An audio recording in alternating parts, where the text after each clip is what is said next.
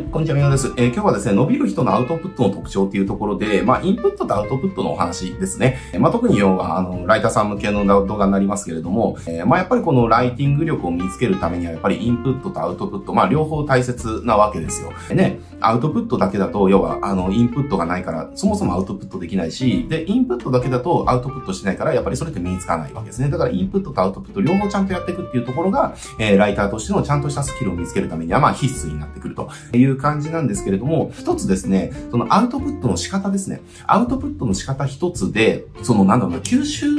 力っていうのかな、吸収の効率っていうのが全然変わってくるんですよね。なので、ライティング学んでしやってるけれども、なかなかこう、身につかないんだよねっていうう方がいたら、ちょっとね、今日これからお伝えするアウトプットの方法っていうのを、あの、意識してやってみてもらいたいなというふうに思います。あの、アウトプットの質が高まることによって、アウトプットの効率、要はアウトプットすることで自分のね、こう、身につくっていうところの効率がどんどん上がってくるので、ね、インプットも頑張ってる、アウトプットも頑張ってる。だけどなかなかうまくいかないんだよねっていう方は、今日これからお伝えするね、アウトプットの、あの、やり方っていうのを意識してやってみてもらいたいなって思います。えー、で、その前にですね、ちょっとまあそのアウトプットとインプットの話をもうちょっとね、したいと思うんですけれども、まあ、アウトプットじゃあなぜしなきゃいけないのかっていうところ、で、インプットなぜしなきゃいけないのかっていうところですね。で、これ、結局、アウトプットをしないと、やっぱりその自分の実力として定着しないんですよね。えー、だから例えばですけども、じゃあ空手の政権好き、空手の政権好きをじゃあインプットだけ、じゃあ本を見るとか、動画を見るとか、まあそういう感じで、まあインプットするじゃないですか。あ、こういう風にやるのかって。こういう風にやるのかって分かったけれども、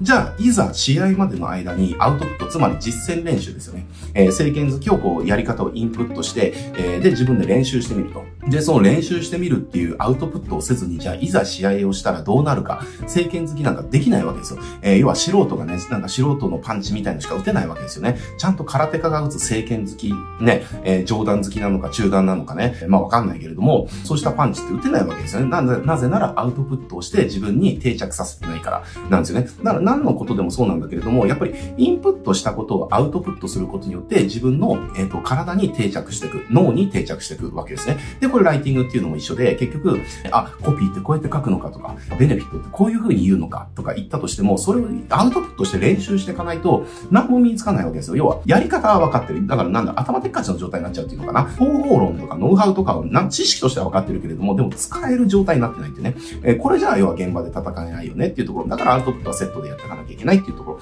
で、えー、さらに深掘っていくと、じゃあアウトプットをするためにはインプットっていうのは欠かせないわけですよ。なぜならアウトプットの量とか質っていうのは、インプットの量と質に完全に比例するからです。ね、じゃあ例えばさっきの空手で、えー、政権好きのインプットしかしてないんであれば、アウトプットは政権好きのインアウトプットしかできないわけですよね。だからじゃあ、ね、いろんな局面に対応できる、その技術を身につけるためには、ね、回し蹴りだとかね、あの、後ろ回し蹴りだとか、かかと落としだとか、えー、ね、受けのなんか、なんとかの型とか、まあそういったのあるじゃないですか、裏剣だとか、なんかいろいろあると思いますけれども、えー、そうした、要は、いろんな要は、技とか、型とかのインプットをして、それを全部アウトプットしなきゃいけないわけですね。だから、インプットの量と質によってアウトプットの量と質も決まるから、だからインプットも欠かしちゃいけませんよ。だから大量のインプットをして大量のアウトプットをする。これが要はスキルを身につける上では絶対必要不可欠なものなんですね。で、じゃあ、えー、どうやってアウトプットするのが一番効率がいいのかっていうところなんですけども、これ、ライターさんとかでよくあるのが、あの、練習のためのコピーを書いてるケースっていうのは非常に多いんですよね。で、いろんな教材とかで学びますと。で、学んだ時に、じゃあアウトプットをすると。で、アウトプットの重要性っていうのはもう大体分かってると思うので、アウトプットしてみると。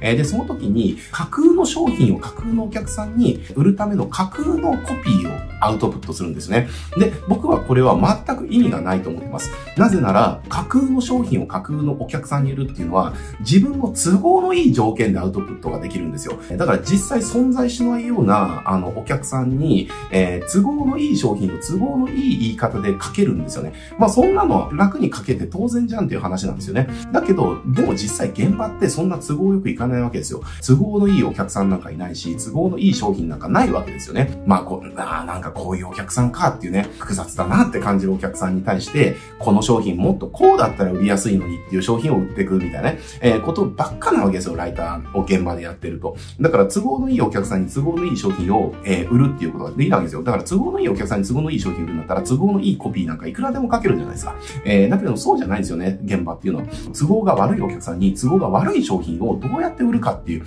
えー、どうやってそれを、要はコピーで、えっ、ー、と、やっていくかっていうところ、ここをやっぱり現場に出るとやっていくわけですよね。だから、普段からアウトプットするときは、都合のいいお客さんに都合のいい商品を架空で書いていくコピーの練習をするんではなくて、実際に存在する商品を実際に存在するであろうお客さんですよね。えー、実際に存在するであろうお客さんに対して、ただ実際に売るためのコピーを書いていくっていうね、えー、このアウトプットをしてってもらうと、えー、非常に吸収がいいです。なぜならやっぱりその実在する商品を実在するお客さんに売ろうと思ったら、そこちゃんと調べなきゃいけないじゃないですか。で、調べて都合の悪い中で、じゃあどうやってこれを魅力的に見せようってなったら、あの、で、その魅力的に見せようとか、ちゃんと伝えようっていう、そこをやるためにインプットってしてるわけじゃないですか。ね、魅力が伝えにくい商品っていうのを、じゃあどうすれば魅力的に伝えることができるのそういったことを普段インプットで学んでるわけですよね。だから、それを要はアウトプットで活かしていかなきゃ身につかなくて当然なわけですよ。だからあの、えっ、ー、と、架空のものをね、いくらやってったって、えー、なかなか身につかないわけですね。現場ではなかなか通用するコピーっていうのは身につかないわけです。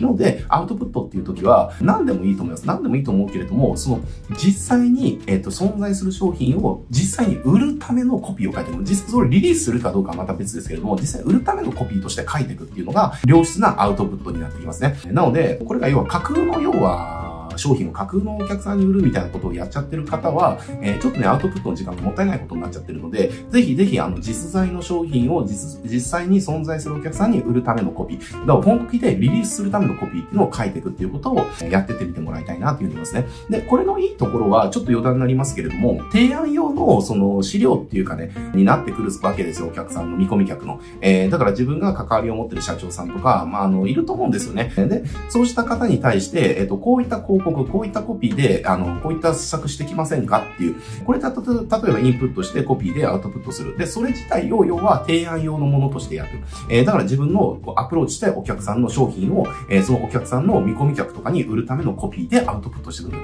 そうすると、要はそのお客さんに対して提案するその材料っていうのが生まれるじゃないですか。あの、これちょっとこういったの考えてみたんですけど、ちょっとあの、お話しする時間いただけませんかっていう。えー、で、そこであの話させてもらって、えー、まあこういった意図で、で、こういった背景があるから、だからこういったアプローチしていくともっと売れると思うんですよっていう。よかったらこれ試してみませんかって言って、あ、これすごい良さそうだねってなったら、そこで仕事整理するじゃないですかっていう話なんですよね。えだから、実際の案件でアウトプットしてると、こういった副次的な効果っていうのもどんどん生まれていくので、ぜひぜひそのなんか、架空のものでね、やるんじゃなくて、実在のものでやっていくってアウトプットをやってほしいなっていうふうに思いますね。えー、で、あとはもう一つが、あの、ちゃんと捨てるっていうところですね。えー、これアウトプット、まあ、インプットしてアウトプットしていった時に、まあ、これ実際のその商品のレターとかコピーとかもそうなんですけれども、やっぱりコピー書くのってそんなあの、楽なことではないので、ね、大変な思いして何十時間もかけて書いて、で、それを要は正しいと思いたいんですよね。ね、自分で後で見返してなんかちょっと微妙かなって思ったとしても、捨てれないんですよ。ね、なぜならね、すごく大変な思いして書き上げたコピーだから、捨てるっていうのがなかなかできない。だけど自分の心の中でどこかで、ちょっと微妙だなっていう感じる。でもちょっと微妙だって感じるけれども、でも、こんな大変な思いして書いたんだから、これでなんとかやれ、やれるようになりたいし、これでなんとか売れないかなっていう方が強くなっちゃうから、自分で微妙と感じてても捨てることっていうのはなかなかできないんですよね。だけれども、でも大体その直感って当たってて、ね、直感で自分で書いたやつを読み返してみて、うーんってなっちゃったやつって実際リリースで、リリースしても大抵の場合売れないですよ。大抵の場合売れない。で、大抵の場合売れなくてどういうことを思うかっていうと、やっぱりあの直感を信じとけばよかったなって、もう一回やり直せばよかったなって後悔するんですね。なので、そのアウトプットね、もちろんこれ、経験たくさん積んでいけば、あの、最初からね、もうリリースできる水準のコピーっていうのは、そのすぐ書けるようにはなりますよ。5年、10年やっていけばね。えー、だけれどもやっぱりその最初の1年とか2年とか3年ぐらいの時は、書いたら捨てるっていうことをクソほどやる。僕もクソほどやりました。自分で自分のコピーをボツにするなんていうことは、もう、もう本当数えきれないぐらいやってきました。で、それなぜかって言ったら、自分が自分で書いたコピーを自分で見返してみて、ん？って思ったやつっていうのは大抵リリースしても売れないので、後でも後悔し、ばっかするんですね。で、後悔して、で、次ね、ちょっと時間が経って同じことが起きて、でもやっぱりその時って大変な思いして書いたから、これでなんとかっていうので、え自分のね、その直感に、直感に蓋をしてですね、リリースするんですね。で、リリースでリリースして、えまた売れなくて、あ、やっぱり同じ過ちをまた犯してしまった、みたいなね、えー、ことを何度も繰り返していくわけですね。えー、で、気づくわけですよ。やっぱり直感に従わなきゃいけないなっていう。だから、でも大体そういったことが気づけるようになってくると、えっ、ー、ー、と、コピーっていうのもある程度書けるようになってたりするんですよねっていう話なんですね。なので、あの、自分の直感を信じてですね、あの、微妙だなって思ったら思い切って捨てるっていう、もうコピー全部書き上げて、なんか微妙だなって思ったら、どこが微妙っていうよりも全体が微妙なので全部捨てるっていうね、えー、こととかやっててまた書き直すっていうこと。えー、これがやっぱりね、あの、本当に底力を上げてくれます。ね、部分をなんとかこねくり回して変えようとかではなくて、もう思い切って全部捨てるっていうね、えー、これの要は決断とかができると、やっぱりアウトプットの質っていうのがどんどん上がってくるので、ぜひ今日ね、このお伝えした2点ですね、アウトプットするときに意識してもらいたいなっていうのですね、特にまあ1番目、1番目、あの、もう架空の案件で練習のために書くではなくて、実際の案件ですね、実際の案件のためにコピーを書くっていうね。で、実際の案件っていうのは、そそんな案件ないんですっていう方いるかもしれないけど、でもたくさんあるんですよ。だって、自分のお客さんを獲得するためのコピーとか書けばいいじゃんっていう。だってそれって実際の案件でしょ？って自分の商品を売るため、自分を売るためのコピーを書いて、それをリリースしてみる。これだって実際にリリースするコピーじゃんっていう。案件がないなんて言い訳に過ぎないよっていう話なんですね。えー、だし自分の知り合いの社長とか、見込み客の社長とかに対して、その人が売ってる商品をその人のお客さんに売るためのコピーを書く。えー、で、それを提案してみる。これも実際の案件のためのコピーですよねっていう話ですね。えー、なので、あの、案件、実際の案件のコピーを書く環境がないなんていうのは言い訳にしか過ぎないから、そんな言い訳を言ってるうちっていうのは、あの、いつまで経っても勉強中っていうね、えー、ところから抜け出せないわけですね。だからそこは思い切ってね、あの、どんどんやっていくというふうにやってってもらえると、やっぱりアウトプットの質っていうのがどんどん高まっていくので、効率よくね、学んだインプットしたことが定着していくっていうね、サイクルになると思います。で、要は、インプットしてアウトプットして、アウトプットの質が高くて定着してくる。で、えアウトプットの質が高まってくると、また違う問題が出てくるんですね。えここがあんまうまくできないとか、ここがちょっとよくわかってないとかね、こういったのが苦手だっていうのが出てくるから、またそこのインプットをしていく。で、そこを要はや、またやってって、定着していく。で、そうするとまた次のね、より上位の、え問題とか課題とかっていうのが出てくるから、またそこをインプットしていくっていうことをやってくると、えどんどんどんどん自分のスキルがね、上がっていくわけですね。えで、これが要はそういうサイクルでやってないと、結局同じとこのコピーってどうやって書くんだろうみたいな、一番その基礎的なとこっていうのが、一番その底辺っていうか、土台の部分の悩みとか課題とかね、っていうところからいつまで経っても抜け出せなくなっちゃう。要は同じそこの課題しか出てこなくなっちゃうので、えー、ぜひぜひね、そういったあの、より上位のスキルとか、上位のテクニックとかね、上位のコピーライティングのその本質っていうのを見つけるためには、やっぱりアウトプットの質を上げていかないと、えー、ダメだと。で、アウトプット質の上げ方っていうのは、えっ、ー、と、もう一つに集約するんであれば、実際の案件のコピーを書いていくね。もうこれ以上の質の高いアウトプットはないのでね、えー、ぜひぜひ、えー、そういう感じでアウトプットしててもらいたいなというふうに思います。はい、えー、じゃあね、今日はこれで終わっていきたいと思いますけれども、このチャンネルですね、えー、こうしたコピーライティングの話たくさんしておりますので、セールスライティングとかコピーライティングとか、セールスライターとしてね、飯食ってきたよっていう方に役立つ情報たくさんありますので、ぜひチャンネル登録してね、この動画もチェックしてみてください。はい、じゃあ今日はこれで終わります。ご視聴ありがとうございます。